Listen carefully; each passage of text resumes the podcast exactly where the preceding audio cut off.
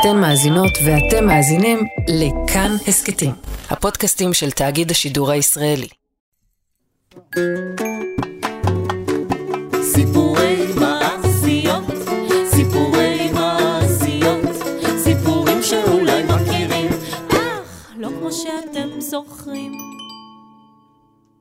פעם, מזמן, ולא היה זמן כמו פעם. כשהחיות עוד דיברו בלשון בני האדם, ובני האדם ידעו לדבר עם חיות ואפילו עם שדים. באותם ימים רחוקים קרה הדבר. הורים, ילדות וילדים, אתם קשובים? הזמרת שלנו ענבל, מוכנה? בטח. והנגן, גלעד? כן, אברהם.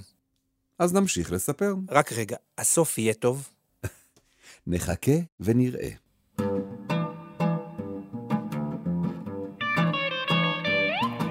הורים, ילדות וילדים, אנחנו תכף מתחילים. בסיפור שלנו יהיו שדים ויצורים מבהילים. ראו, נזהרתם. כדי שלא יהיו כאן בהלה וצרחות, תחזיקו חזק, השאירו אוזניים פתוחות. זוכרים את מורד? הנער שהתפרנס ממכירת קוצים? כן, כן, אותו מורד שנתקל יום אחד בלטאה, והיא ציוותה עליו ללכת אל המלך ולבקש ממנו שיתיר לה להינשא לבנו. זוכרים? אל תשאלו אותי איך הוא הצליח להיכנס לארמון, לפגוש את המלך ולשקר לו במצח נחושה שנערה יפהפייה התאהבה בבנו ורוצה להינשא לו. הוא, הוא ידע שאין לו ברירה. אם, אם לא ימלא את רצונה של הלטאה, היא תתנקם בו ותאמלל את חייו. זה היה החמור הנאמן. ומה אמר המלך? המלך ביקש הוכחות שמורד אינו משקר, ומורד המציא לו הוכחות. אבל הוא שיקר, אה? אה? ולא סיפר למלך שהנערה היא לטאה. והמלך הסכים? לא. המלך אמר שאי אפשר לפגוש את בנו כי הוא חולה ועומד למות, אבל מורד לא ויתר. אני מבטיח לך, הוד מעלתך, שאם בנך יפגוש את הנערה, הוא יקום ויעמוד על רגליו. יקום על רגליו, אה? מה מורד? עכשיו אתה גם רופא?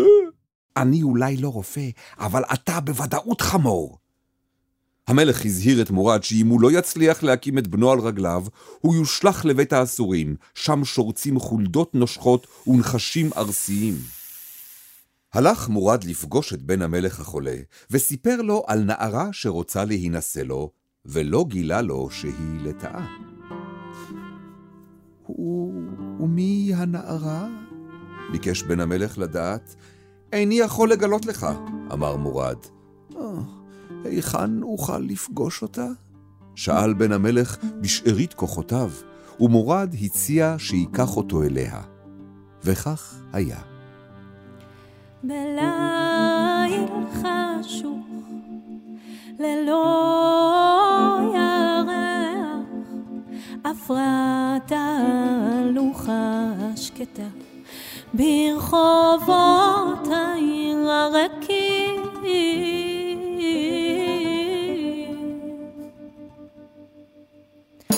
בשעותיו של בן המלך נשאו אותו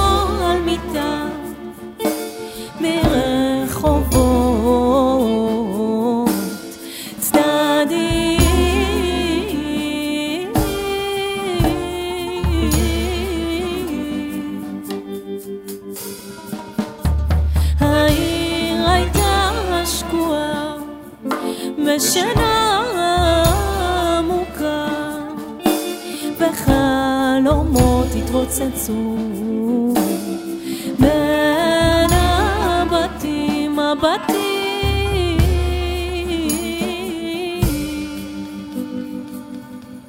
מורד הוביל את התהלוכה אל שביל הקוצים, ונעצר מול אבן שהייתה מונחת באמצע הדרך.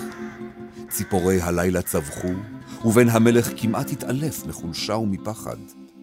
המשרתים איימו על מורד שאם בן המלך ייפגע, הוא ייענש ויבלה את שארית חייו במרתף מלא עכברים רעבים. ואז... האבן זזה ממקומה לטאה ענקית זחלה מתחתיה עיניה רושפות אש לשונה סריזה גופה עבה גס ומחוספס עורה בן המלך נבהל. לו היה יכול לקום, היה בורח בבהלה. אל תיבהל, לא אעשה לך כל רע. קראה הלטאה והשילה את אורה. נשימתו של בן המלך נעתקה, מולו עמדה נערה זוהרת, כמו כוכב.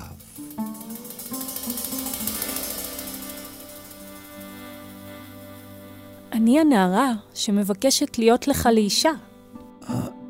מאין את מכירה אותי? אני רואה אותך בחלומות. מה שמך? שמי דגבה.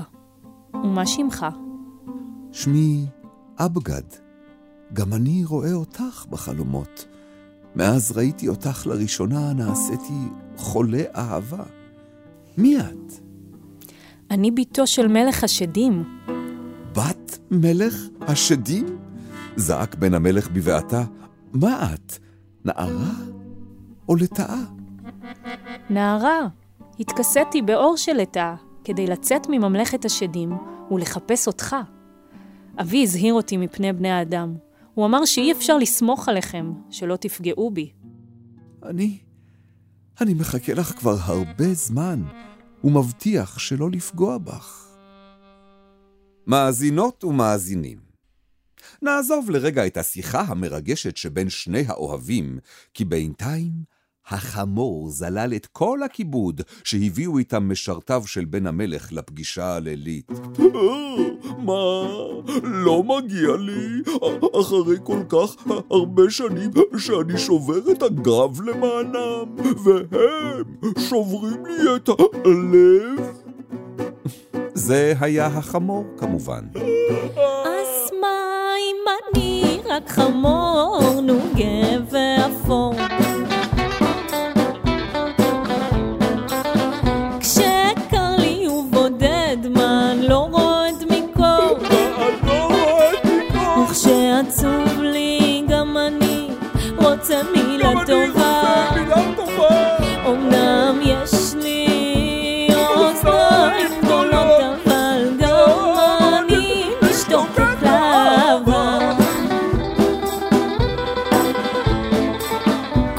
כולם אומרים שאני טיפש ועקשן זה בכלל לא נכון.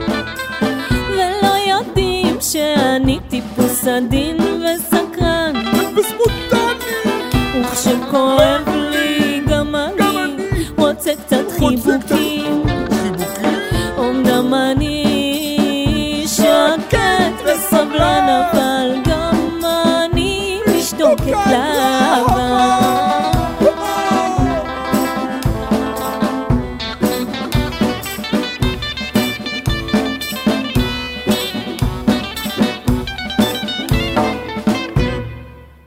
נחזור לבני המלכים המאוהבים. לא תאמינו, אבל נס קרה שם.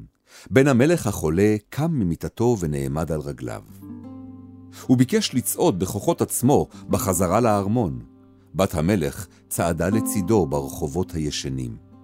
בדרך היא הסבירה לו שהיא חוששת שבני האדם יפגעו בה, ולכן, בימים, היא תהיה חייבת להתכסות באור לטאה, ורק בלילות תהפוך לנסיכה. רק כך היא תוכל להישאר בממלכת בני האדם שעל פני האדמה.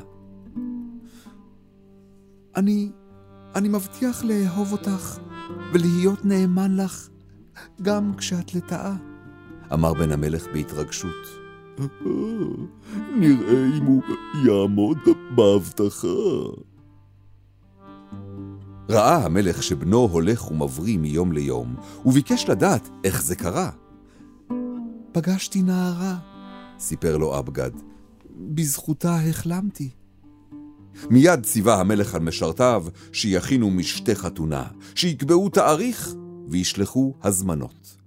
בכל יום חיכה המלך לפגוש את הנערה, ובכל יום דחה בן המלך את הפגישה. בלילה שלפני החתונה נתקף אבגד פחד נורא איך ינסה לבת מלך השדים שבימים הופכת ללטה אולי זאת טעות איומה מה יעשה? איך יוכל לחיות עם נסיכה זוהרת שהיא גם לטאה מבהילה שעיניה רושפות אש גופה וגס ומחוספס אורה. רגע, אז מה הוא עשה? Hmm. כשדגבה ישנה שינה עמוקה, קם אבגד ושרף את אור הלטאה שלה, כדי ששוב לא תוכל לחזור להיות לטאה. בבוקר התעוררה דגבה וקראה בבהלה. מה עשית? למה? פחדתי. אני מבקש סליחה. מאוחר מדי. בלי אור הלטאה שלי, אני חייבת לחזור לממלכת השדים. קראה דגבה ונעלמה במחשכים. מלך השדים כבר חיכה לה. הוא נאנח ואמר, אמרתי לך שאי אפשר לסמוך על בני האדם. חבל שלא הקשבת לי. רגע, מה קורה פה? אף אחד לא מקשיב לאבא שלו בסיפור הזה? סוף סוף מישהו כאן מדבר לעניין. אתם כבר מנחשים שזה היה החמור. זה סוף הסיפור? לא, לא, לא. אבגד החליט לצאת לחפש את אהובתו. הוא נדד במשך שנים, סבל מחום המדבר, מצמא בימים ומקור בלילות. ודגבה בילתה את ימיה בקרקעיות אפלות של בארות, אגמים, בורות ומערות, בלב שבור מאהבה ובגידה. באחד הימים, בדרכו במדבר, עייף וצמא, רגליו היחפות צורבות מחום החול הלוהט, עצר אבגד ליד באר. הוא התכופף לשתות והביט בהשתקפות שלו במים. ההשתקפות רטטה, ולהפתעתו, לרגע היה נדמה לו שהוא רואה דגבה אהובתו.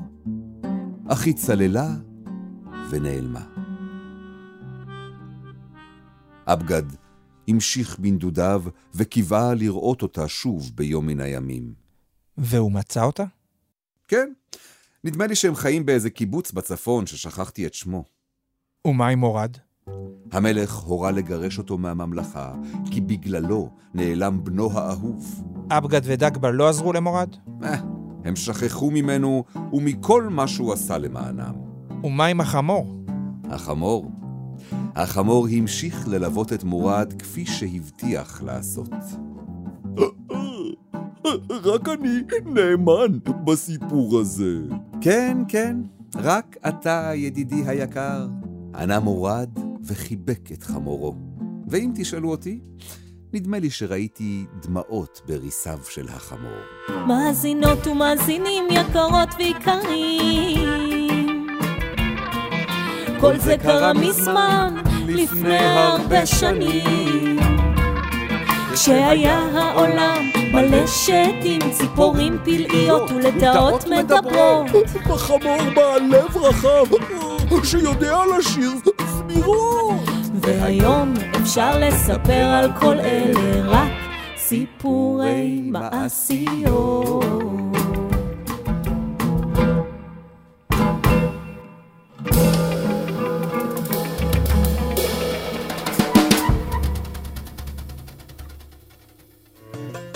רוצים לדעת מי השתתף בהכנת הסיפור ששמעתם? הנה אנחנו. רונית חכם כתבה את המילים. אברהם כהן סיפר בכמה קולות והעיר הערות בימוי. ענבל ג'משיד וגלעד וקנין הלחינו את המוזיקה, שרו וניגנו. עמית שרון תופף על התופים. אורי קדישאי הקליט את כולנו באולפני המזקקה. אייל שינדלר, עורך כאן הסכתים, העיר הערות מועילות. ומירי ישראל תיקנה לנו את השגיאות. תוכלו להאזין לסיפורי מעשיות נוספים באתר כאן ובכל מקום אחר שמשדר הסכתים. סיפורי מעשיות,